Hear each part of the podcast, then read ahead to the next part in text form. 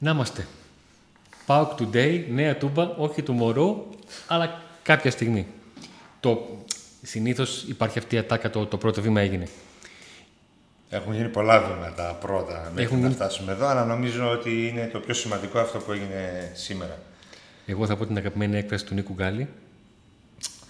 Αυτή, να το κόψουμε την αρχή. Τι εκπομπή, τι το λες αυτό το όνομα, ρε φίλε. Έβγαλα τρίκες στις πλάτες μου το που το είπα. Έλα, sorry, εντάξει. Λοιπόν, αυτό το, το, το, το, η πιο μεγάλη νίκη μέχρι την επόμενη. Δηλαδή, αυτή... συγγνώμη, καμιά ατάκα δεν έχει πει ο Μπάνε, που είναι και αγαπημένος σου. Έπρεπε να πεις για τον... Ε... Εντάξει, ρε Νίκο, σταύρωσέ με. Σταύρωσέ με. Παύλο, sorry. Α, μπράβο, αυτός έχει πει ατάκες. Πού σου ήρθε τώρα ο Γκάλης, τέλος πάντων. Λοιπόν, είναι μια σημαντική στιγμή. Αν θα πει τον Λιπυρίδη τώρα. Καμιά ατάκα του Γιαννάκη. Είναι μια... Πρέπει να βγούμε σκηνοθέτη να τα κόβουμε αυτά. Είναι μια σημαντική λοιπόν στιγμή για τον, για τον ΠΑΟΚ και την, και την Τούμπα. Τη Νέα Τούμπα, αυτό το πρώτο βήμα, η σημερινή ανακοίνωση του ΠΑΟΚ για τις κινήσεις που θα κάνει έχοντας ε, το προεδρικό διάταγμα δημοσιευμένο στο φύλλο της κυβερνήσεως στα χέρια του, διαβασμένο γύρω στις δέκα με δώδεκα φορές από διαφορετικούς ανθρώπους για να μην υπάρξει, για να μην ξεφύγει ούτε ένα και, διότι θυμίζω γίναν πολλά για να φτάσουν μέχρι εδώ. Υπήρχε ένα προεδρικό διάταγμα το οποίο συντάχθηκε αρχικά και ο ΠΑΟΚ είχε αρκετές παρεμβάσεις, έκανε τα παραπονά του, ε, εισακούστηκαν, έγιναν οι διορθώσεις που θα ήθελε και οι διορθώσεις που θα μπορούσαν, παύλα, έπρεπε να γίνουν. Εδώ και ενάμιση χρόνο ο ΠΑΟΚ είναι σε ανοιχτή γραμμή με το Δήμο, την Περιφέρεια και όλους τους φορείς που θα πρέπει να είναι στο ίδιο τραπέζι για να γίνει ένα έργο τέτοιας μεγάλης έκτασης και τέτοιου μεγέθους αποτυπώματος στην πόλη, διότι μία περιοχή αλλάζει, αλλάζουν οι δρόμοι της, μετακινούνται τα σχολεία της, γίνονται πάρα πολλά για να γίνει ένα τέτοιο, τέτοιο έργο. Και πρέπει να καταλάβουμε όλοι ότι το γήπεδο δεν χτίζεται μόνο για μας. Χτίζεται και για τις επόμενες γενιές, όπως έχεις πει πολλές φορές εσύ, ε, και πάνω εκεί πρέπει να είναι ο νους όλων. Δηλαδή είναι πολύ εγωιστικό να πούμε ότι το γήπεδο είναι μόνο για μας και για τις ανάγκες τις δικές μας και τις ανάγκες του σήμερα. Νίκο, εμείς είμαστε τελευταίοι για το γήπεδο. Είμαστε τελευταίοι. Είναι δύο χιλιάδες είκοσι δύο. Το γήπεδο θα πρέπει να στέκεται και να μπορεί ε, να μας δίνει πνοή και το δύο χιλιάδες εβδομήντα, σε πενήντα χρόνια από τώρα. Καλώς εχών των πραγμάτων, εγώ θα είμαι ενενήντα ένα. Ναι, καλά, εντάξει. Γιατί? Ναι, ναι. Να μην είμαι. Ε, να είσαι, μακάρι. Η πεθερούλα μου λέει ότι κόβει μέρες και μου δίνει χρόνια, άρα ογδόντα έξι μακάρι. Είναι κάτι... Πόσα πρωτά είναι μετά τη γης τότε? Άλλα είκοσι τρία. Ωραία. Θα τα κάνουμε αυτή την αφαίρεση, την διαίρεση, θα την κάνουμε να σου πω. Πώς αισιοδοξείς ή απεσιοδοξείς. Αυτό από την φούλα απεσιοδοξία στη φούλα αισιοδοξία δεν είναι πολύ, πολύ μπροστά. Ε, κάνουμε αυτή την εκπομπή για να αναλύσουμε λίγο πρακτικά τι σημαίνουν όλα αυτά που ανακοινώθηκαν, πότε περίπου υπολογίζουν οι άνθρωποι του ΠΑΟΚ ότι θα ξεκινήσουν τα έργα. Ε, εκτάκτως είναι αυτή η εκπομπή νομίζω, σήμερα δεν την υπολογίζαμε. Ναι. Όπως έκτακτη είναι και η πρόθεση του ΠΑΟΚ, όχι να μείνει σε αυτή την ανακοίνωση, αλλά τις επόμενες μέρες ε, να προχωρήσει και σε μια εκδήλωση στην οποία θα παρουσιάσει πράγματα. Θα παρουσιάσει όλα όσα έχει κάνει και μπορεί πλέον να τα δημοσιοποιήσει, όλα όσα θα έχει επιβεβαιώσει ενώ περίμενε να το κάνει με το προεδρικό διάταγμα και θα προσπαθήσουμε να απαντήσουμε σε όλες τις ερωτήσεις. Από την απλή, το τι μπορεί να γίνει αν βρεθεί ε, μισός τάφος εκεί που θα σκάβουν στη Τούμπα, το τι μπορεί να γίνει εάν δεκαπέντε οικογένειες πούν ότι υπάρχει πρόβλημα με το πουλί μπεκάτσους μπεκάτσους το οποίο υπάρχει στην Τούμπα. Θα υπάρξει καθυστέρηση, αυτό θα γίνει. Ακριβώς αυτό δεν θα γίνει. Ακριβώς αυτό δεν θα γίνει. Τι εννοείς? Μέσα στις έξι τοποθετήσεις του ΠΑΟΚ υπήρχε και μία πολύ σημαντική, μπορεί κάποιοι να την πέρασαν επιδερμικά, είναι αυτή που αφορά τα αρχαία και την συνάντηση των ανθρώπων του ΠΑΟΚ με τους ανθρώπους του Υπουργείου Πολιτισμού, έτσι ώστε να γίνει ένα μνημόνιο για το τι ακριβώς θα γίνει σε οποιαδήποτε ανακάλυψη βρεθεί. Για να ξέρουμε τι θα κάνουμε, όχι να το δούμε και εθνικά όπα να πούμε σταματάμε.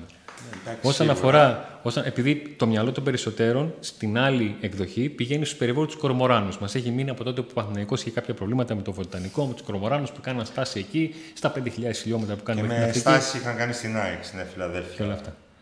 Νομίζω. Ναι. Ε, γι' αυτό ακριβώς ο ΠΑΟΚ πήγε μέσω προεδρικού διατάγματος. Το προεδρικό διάταγμα τι σημαίνει? Ότι δίνει στους πολίτες και σε όλες τις μορφές εξουσίας εντός εισαγωγικών της περιοχής που γίνεται το έργο να παρέμβουν, να προτείνουν, να αντιπροτείνουν, να συζητήσουν. Γι' αυτό έχουν γίνει συνεδριάσεις στην περιφέρεια, γι' αυτό έχουν γίνει τουλάχιστον τρία δημοτικά συμβούλια και εκεί είχε ο οποιοσδήποτε το δικαίωμα και τον χρόνο να παρέμβει και να πει: ξέρετε, παιδιά, μαθαίνω ότι θέλω να κάνετε ένα γήπεδο, έχω αυτή την έσταση γιατί θεωρώ Α, Β, Γ, Δ. Όλα αυτά έκλεισαν με το προεδρικό διάταγμα. Ο ΠΑΟΚ και αυτό ήθελε το προεδρικό διάταγμα και πήγε μέσω αυτής. Είναι το μεγάλο βήμα, το μεγαλύτερο βήμα της οδού. Δηλαδή, αν είναι έτοιμος ο ΠΑΟΚ, ας πούμε, θεωρητικά μπορεί και αύριο πούμε, να ξεκινήσει τα έργα. Βέβαια, δεν θα γίνει αυτό. Υπάρχουν ακόμα πολλά πράγματα να γίνουν, αλλά με το προεδρικό διάταγμα είναι... έχει μια ασφάλεια μεγάλη. Εγώ αυτό που αντιλαμβάνομαι με τον τρόπο με τον οποίο ο ΠΑΟΚ έχει χειριστεί επικοινωνιακά το όλο γήπεδο είναι ένα. Ο ΠΑΟΚ το δείχνει... όλο θέμα του γήπεδου. Ναι. Δείχνει ότι ο ΠΑΟΚ δεν έχει βιασύνη. Ναι. Ούτε πανηγύρισε, ούτε στεναχωρέθηκε όταν ε, βρέθηκαν προβλήματα. Αντιθέτως, το επικοινώνησε και δεν είπε πω πω τα προβλήματα τελείωσαν, σηκώνουν τα χέρια. Όχι. Είπε τι προβλήματα υπάρχουν, είπε πως θέλει να τα συζητήσει. Κάποιες φορές άφησε να νοηθεί και κάποιες φορές το είπε μέσω πλήρης σαφώς ότι πλέον ο διάβλος της επικοινωνίας ήταν απευθείας με τον Μαξίμου και με τον Πρωθυπουργό, για να μην υπάρχουν τα σπασμένα τηλέφωνα, το μίλησα με τον Υπουργό, με τον Υφυπουργό, με διάφορους υπουργούς που δεν χρειάζεται να λέμε το όνομά τους γιατί είναι λίγο κόκκινο πανί για τον, ε, για τον ΠΑΟΚ. Ήθελα να τα προλάβει όλα αυτά και γι' αυτό θεωρώ ότι οι, οι, τα συγκεκριμένα βήματα που έχουν γίνει μέχρι τώρα είναι τα πλέον σοβαρά όσον αφορά τον τρόπο με τον οποίο ο ΠΑΟΚ έχει φτάσει μέχρι εδώ. Ούτε με φωνές, ούτε με πιέσεις, ούτε με εκβιάσεις, ούτε με πανηγυρισμούς, ούτε τίποτα. Εκκρεμεί ένα σημαντικό θέμα, του Κατατζογλίου. Και εγώ θα ξαναπώ ότι αυτή η σιωπή του ΠΑΟΚ στο θέμα του Κατατζογλίου σε μένα δείχνει κάτι. Δεν ήθελε να ανεβάσει τον τόνο ο ΠΑΟΚ. Επικοινωνιακά έκανε τις κινήσεις του, ξέρετε, παιδιά. Υπάρχουν και άλλα γήπεδα, θα βρούμε τις λύσεις. Υπάρχουν και άλλα γήπεδα, θα βρούμε τις λύσεις, αλλά δεν το τράβηξε, δεν το, δεν το πήγε στα άκρα. Γιατί ήξερε ότι θα πρέπει να γίνουν οι συζητήσεις με τον Κατατζόγλιο.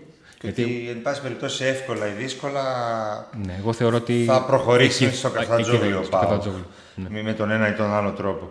Ε, με βάση το χρονοδιάγραμμα τώρα, ε, να πούμε ότι η έγκριση σχεδίων αναμένεται γύρω στον Οκτώβριο με, το, Οκτώβριο με Νοέμβριο, ε, οπότε για Καφτατζόγλου ή τέλος πάντων οποιοδήποτε γήπεδο θα μπει ο ΠΑΟΚ στην την επόμενη σεζόν, όχι τη σεζόν που έρχεται τώρα, την επόμενη είκοσι τρία είκοσι τέσσερα. Δεν υπάρχει περίπτωση να μπει μέσα στη σεζόν φέτος. Σε αυτή τη σεζόν δεν, οι πληροφορίες λένε ότι στον δεν ΠΑΟΚ... θα επιχειρήσει την...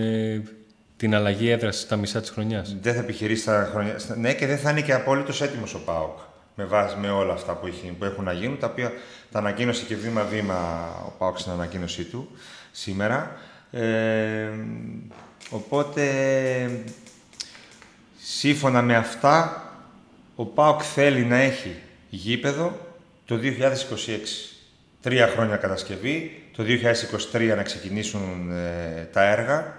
Οπότε το δύο χιλιάδες είκοσι έξι, αν δεν υπάρξει κάποια καθυστέρηση οποιαδήποτε μορφής, ε, θα θέλει το δύο χιλιάδες είκοσι έξι να μπει στη Νέα Τούμπα. Ήδη βλέπω σχόλιο από κάτω το γήπεδο, αποκλείεται να μην δεν υπάρχει μια μορφή καθυστέρησης. Εντάξει, οκ. Okay. ε, μπορεί. μπορεί και να υπάρξει σίγουρα κάτι, αλλά ε, και να υπάρξει δεν νομίζω να ξεφύγει πολύ χρονικά το... το θέμα. Μπορεί, ας πούμε, κάποιους μήνες να υπάρξει καθυστέρηση, αλλά... Ε, όπως είπε και ο Αντώνης πιο πριν, νομίζω ότι το προεδρικό διάταγμα είναι αυτό που δίνει μεγάλο αέρα στο ΠΑΟΚ και μεγάλη σιγουριά για όλες αυτές τις πιθανές καθυστερήσεις, τα πιθανά εμπόδια που μπορεί να προκύψουν. Και αυτό γιατί το Προεδρικό Διάταγμα τα έχει όλα. Έχει ε, το γήπεδο, τον χώρο στον οποίο μπορεί να γίνει το γήπεδο. Που η εταιρεία που θα κάνει τη μελέτη, όποια και να είναι αυτή, θα το βάλει κάθετα, θα το βάλει οριζόντια, θα το βάλει διαγώνια. Αυτό είναι άλλο θέμα. Έχει προβλέψει τις, ε, τις βασικές αρχές για την υπογειοποίηση. Έχει προβλέψει τη μεταφορά του σχολείου. Έχει προβλέψει το τι θα γίνει ο χώρος με τα κολυμπητήρια. Έχει προβλέψει το πού θα γίνουν οι θέσεις πάρκινγκ. Έχει προβλέψει το τι χώρους βάσει τετραγωνικών και συντελεστή δόμησης έχει το γήπεδο. Για το μόνο που δεν έχουμε μιλήσει, που είναι το πρώτο που περισσότεροι φίλαθλοι κάνουν, είναι η χωρητικότητα του γηπέδου. Ούτε έχουμε κάποιο νούμερο, ούτε υπάρχει κάποιο νούμερο. Σύθες ούτε... πενήντα χιλιάδες γήπεδο. Νίκο.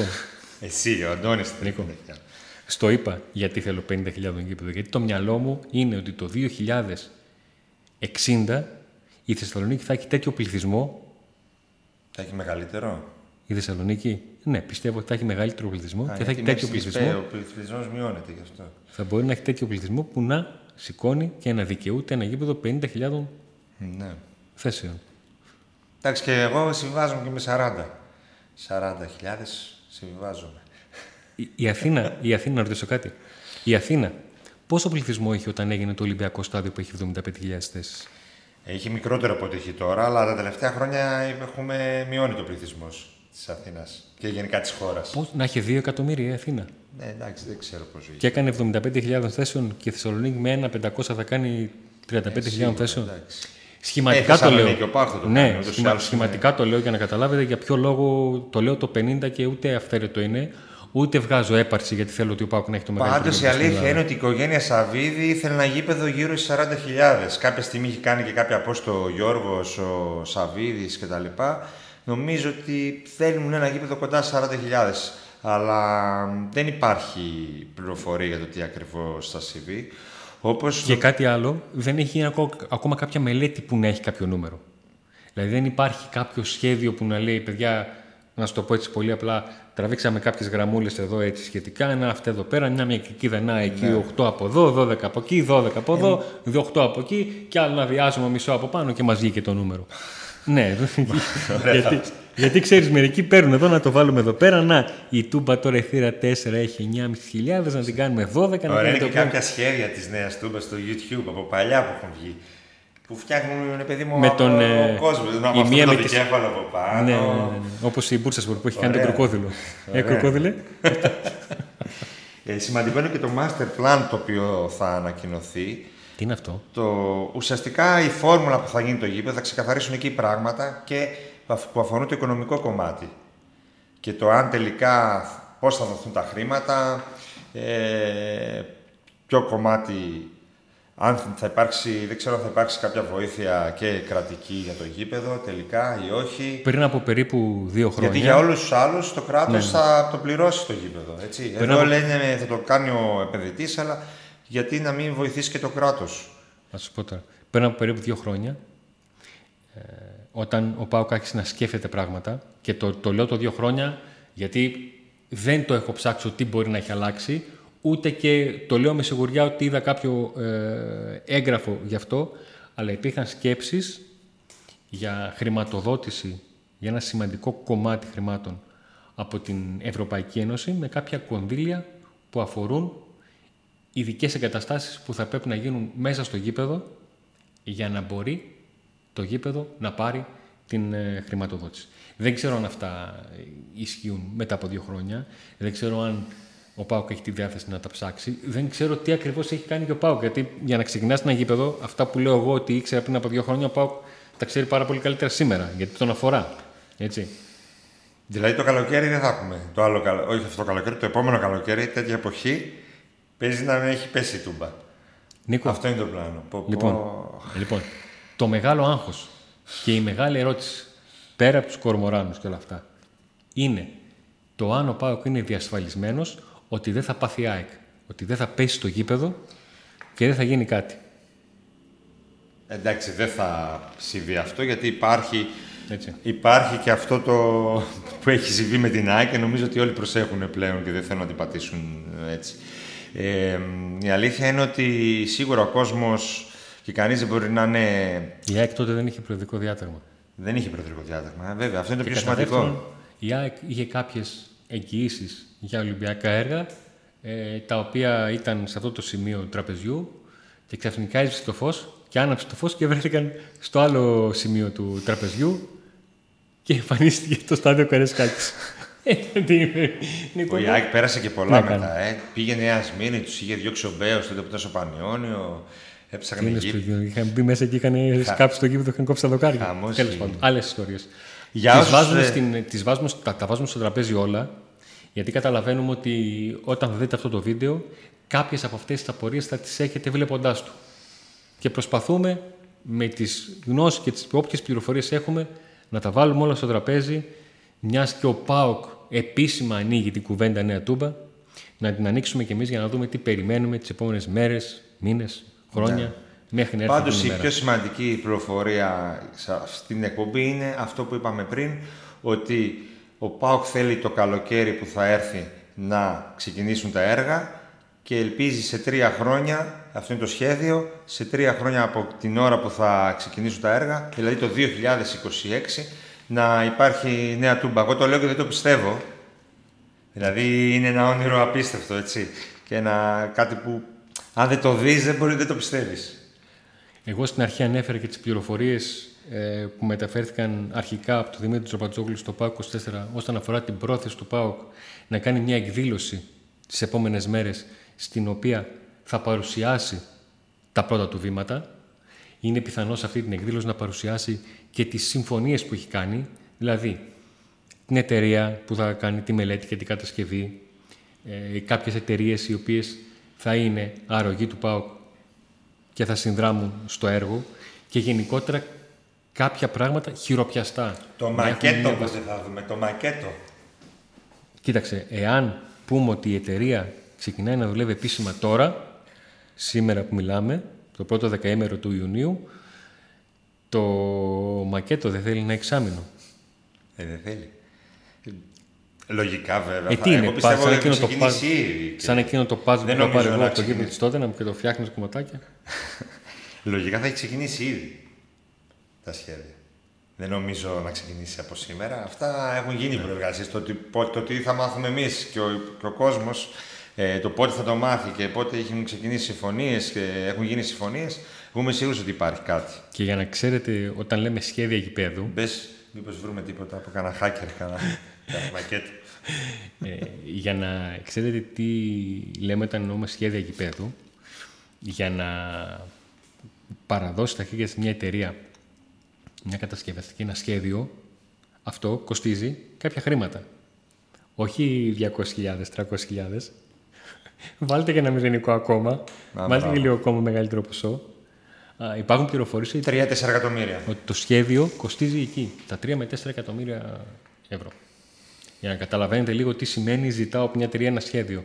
Δεν είναι ότι δεν έχω τι να κάνω και παίρνω τηλέφωνο μια εταιρεία και λες, λέω, κοίταξε, λέω να κάνω γηπεδάκι. Μου κάνει λίγο ένα, ένα σχέδιο. Ναι, μωρέ, ένα. Αντώνη, τι γήπεδο, σαν τι γήπεδο θα ήθελες. Σαν τι γήπεδο θα ήθελα, ε. Ένα γήπεδο, πες, με βάση και τα, τα οικονομικά δεδομένα που θα έχει ο ΠΑΟ και με βάση τα, τα όλα δεδομένα. Μην μου πεις τώρα θέλω το, ξέρω, το Allianz Arena, τέλειο γήπεδο δεν θα γίνει. Αλλά... Από γήπεδο που έχω πάει με τον ΠΑΟΚ, η, η ηχητική του Σούκρου Σαράτσογλου ηχεί ακόμα στα αυτιά μου. Ναι. Όπως και τα βιντεάκια που είδα τελευταία με την ανακαίνιση του γηπέδου της Βιγιαρεάλ, όχι σε μέγεθος, προσέξτε. Βασικά ο καημός μου, Νίκο μου, είναι να είναι το Κάγκελο, να είναι το Κάγκελο, δίπλα, να είναι το Κάγκελο και ο, ο, πώς θα λένε, ο Λάισμαν να είναι στα under πέντε κόμμα πέντε μέτρα. Κατάλαβα, τιμωρία κάθε αγωνιστική. Γιατί? Ε, τι, διχτάκι, τι, θα έχει, δίχτυ θα έχει. Όχι, τίποτα δεν θα έχει. Πλέξιγκλας, Νίκο, θα έχει. Πλέξιγκλας, τίποτα άλλο. Ice hockey, δηλαδή. Και το γήπεδο του Γιουβέντους είναι ωραίο. Νομίζω ο Σαββίδης είχε έρωτα με το νέο γήπεδο. Δεν είμαι Γιουβέντους στην Ιταλία, γι' αυτό δεν το έχω πολύ στο μυαλό μου, δηλαδή σαν, σαν εικόνα. Ναι. Πάντως και γήπεδα που δεν, ε, σου παίρνουν, έτσι, που δεν είναι πολύ γνωστά, ε, αλλά είναι καινούρια. Ε, νομίζω όλα ήταν έτσι όμορφα γήπεδα που έχουμε πάει με τον ΠΑΟΚ. Δηλαδή και ακόμα και μικρότερα. Ε, και ας πούμε και της Γάνδης ήταν καλό το γήπεδο. Και... Ναι, ε, της Γάνδης που είναι, είναι είκοσι χιλιάδες ε, θέσεων. Ε, είναι ένα κλουβάκι, όπως το, τα λέμε συνήθως τα, τα γήπεδα. Ναι. Ε, έχει πολύ καλή ηχητική. Είναι πολύ μεγάλο στοιχείο, πολύ, πολύ σημαντικό στοιχείο, παιδιά, η, η ηχητική. Α, εσείς που έχετε πάει και σε γήπεδα στο εξωτερικό και έχετε πάει ως φιλοξενούμενοι και ξέρετε τι σημαίνει να λέτε σύνθημα και να ακούγεστε και ξαφνικά να λένε μισή σύνθημα και να μην ακούτε δίπλα σας, που λέει ο λόγος. Ναι. Γι' αυτό το λέω. Είναι, παίζουν πολλά. Ε, στη ρόλο. Γάβη. Ε, τη ΣΑΚ το γήπεδο σας αρέσει? Το καινούριο. Ή ποιο, το παλιό? Δεν, το, δεν έχω πάει ακόμα. Έτσι πως το βλέπεις. Ε, ναι, εννοείται. Δεν σου λέω εγώ να πολεμήσεις και με αυτά τα, τα έξτρα ε, του. Τα, αυτά που δείχνει, αυτά που βλέπουμε, φυσικά εννοείται. Σύγχρονο γήπεδο. Εννοείται. Όπως και το Καραϊσκάκι, όταν ε, χτίστηκε, είχα πάει σε ένα μάτι εθνικής ήταν. Ή με τον Μπάου. Με τον Μπάου είχα πάει την πρώτη φορά, νομίζω. Ε, σε ένα δύο μηδέν. Όχι, εγώ είχα πάει πρώτη φορά στο ένα δύο. Ναι. Που ήταν άδειο. Α, στο άδειο. Εγώ είχα πάει με γεμάτο. Ε, εντάξει, ε, είχα. Εντάξει. Λογικό είναι να ζηλέψεις. Και μιλάμε και για χρόνια πριν. Ε, εντάξει. Νίκο μου, μία από τον Γκάλη στην αρχή, τώρα είπα την ΑΕΚ. Καλά πήγε αυτή η εκπομπή. Εγώ είπα για Καραϊσκάκι. Dislike. Θέλω λίγο να πω κάτι, έχω γράψει κάτι για όσους ε, αμφισβητούν την πρόθεση του Ιβάν Σαββίδη. Σκεφτόμουν τέλος πάντων κάποια στιγμή μόνος μου σήμερα που με πιάσαν τα ε, καταθλιπτικά και έλεγα «Μπα, δεν θα γίνει το γήπεδο». Είναι που μετά το φαγητό σου, μου είπες να πάω για καφέ, να πάμε για καφέ και σου είπα «Όχι, ε». Μάλλον, ε. Ναι, και... Απ' την άλλη σκέφτηκα ότι όσες φορές ό,τι έχει πει ο Σαββίδης, το είχε κάνει. Δηλαδή απ' τη μία έλεγα «Μπα, δεν θα το κάνει το γήπεδο», ας πούμε. Απ' την άλλη λέω ό,τι έχει πει, δηλαδή και για τα χρέη τότε λέγαμε το ίδιο. Ότι σιγά να μην, δεν θα γίνει, μάλλον δεν θα τα δώσει τα λεφτά κτλ. Και εν πάση περιπτώσει θυμήθηκα κάτι και το έγραψα για να το πω. Είχε πει ο Σαββίδης, το έχω εδώ, λέω σκονάκι. Είπα στους γιους μου ότι ξεκίνησα πόλεμο. Και αν συμβεί κάτι σε μένα, εσείς θα χτίσετε το γήπεδο. Από το κορμί μου να βγάλετε την καρδιά μου και να, βάλε, και να τη βάλετε στα θεμέλια του γηπέδου. Αυτή θα είναι η παρακαταθήκη μου.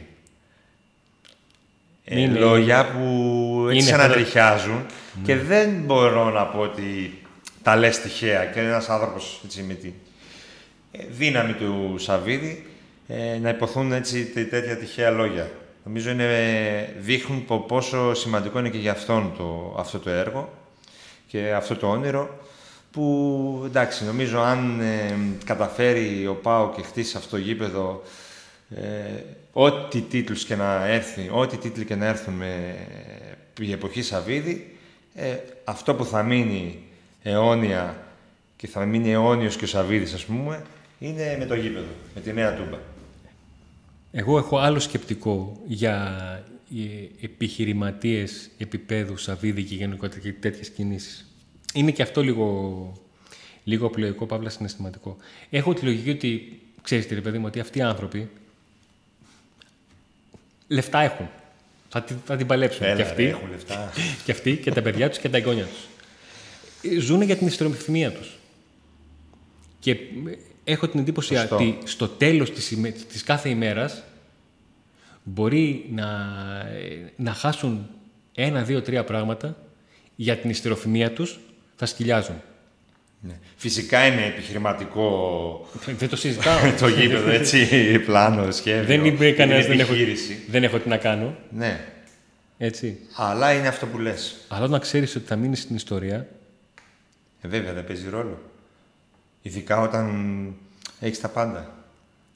Αυτό θες. Πάλι θα πάω σε άλλη αυτό ομάδα. Θες. Πάλι θα πάω σε άλλη ομάδα. Όχι, σήμερα ναι, πάλι δεν θα πάω σε άλλη ομάδα. Πρόσεξε. Σκέψη... Πες του μια ξένη, μια ξένη πες. Α, να σου πω μια ξένη. Ο Σαντιάγο Μπερναμπέου. Ναι. Ό,τι και να γίνει. Σωστά. Θα μνημονεύεται στους αιώνες. Υπάρχουν αρκετοί που έψαξαν λόγω της ονοματοδοτίας του γηπέδου να μάθουν ποιος είναι ο, ο Μπερναμπέου. ποιος ήταν για τη Ρεάλ, τι έκανε, τι παρακαταθήκη άφησε. Άφησε όμως τη μεγαλύτερη παρακαταθήκη από όλους. Το γήπεδο πήρε το όνομά του. Και να κάνει η Ρεάλ ένα νέο γήπεδο και να πουλήσει το όνομα γιατί θέλει λεφτά, πάντα θα είναι του Σαντιάγο Μπερναμπέου. Ό,τι έτσι, και να γίνει. Έτσι είναι. Έτσι είναι, ακριβώς. Ό,τι και να γίνει. Νίκο. Αυτή ήταν νομίζω η έκτακτη εκπομπή. Όχι, Νίκο, περίμενα. Το εξτρέμ. Εγώ νόμιζα δεν έγραφε το σύμφωνο. Έτσι όπως το ότι τα μου έλεγες δεν έγραψε η εκπομπή. Αγχώθηκες, ε. Σε είδα λίγο σφίχτηκες, γούρνωσες. Ο ήχος, ο ήχος. Ένα, δύο, τεστ, τεστ. Αγχώθηκες. Παιδιά, και για τον ήχο και για την εικόνα και για τα λοιπά, να πούμε ότι το προσπαθούμε, το παλεύουμε όσο μπορούμε. Λοιπόν, είμαστε είναι... δύο άτομα το που είμαστε ναι, εντελώς μόνοι μας ναι, και το κάνουμε αυτό, έτσι. Είναι Chuck Tosk Production. Ακριβώς. Ό,τι βλέπετε. Και ελπίζουμε όσο μπορούμε να πηγαίνουμε αυτή καλύτερα. Εδώ, αυτή εδώ η μπάλα είναι νέα προσθήκη. Ε, έχει τις υπογραφές των παικτών του ΠΑΟΚ που κατέκτησαν το κύπελλο το δύο χιλιάδες δεκαεπτά. Κάνω και φλεξάρα. Πώς το λένε, φλεξ, φλεξ. Ε? Δεν έχω και κανένα ρολόι να κουνήσω. Το δεκαεπτά. Το δεκαεπτά. Το κύπελλο στην πόλη που γεννήθηκα. Α, το κύπελλο. Ναι. Πρωτάθλημα ναι, νομίζω ότι είπες. Δεν ξέρω, θα το δούμε μετά. Μου είπες πρωτάθλημα. Είπα εγώ πρωτάθλημα. Δεν ξέρω. Έτσι άκουσα. Πώς το κατάφερα. Ωραία. Άρα μου δίνεις πάσα για yeah, να πούμε. Τι να πούμε. Τι να πούμε. Άντε να δούμε.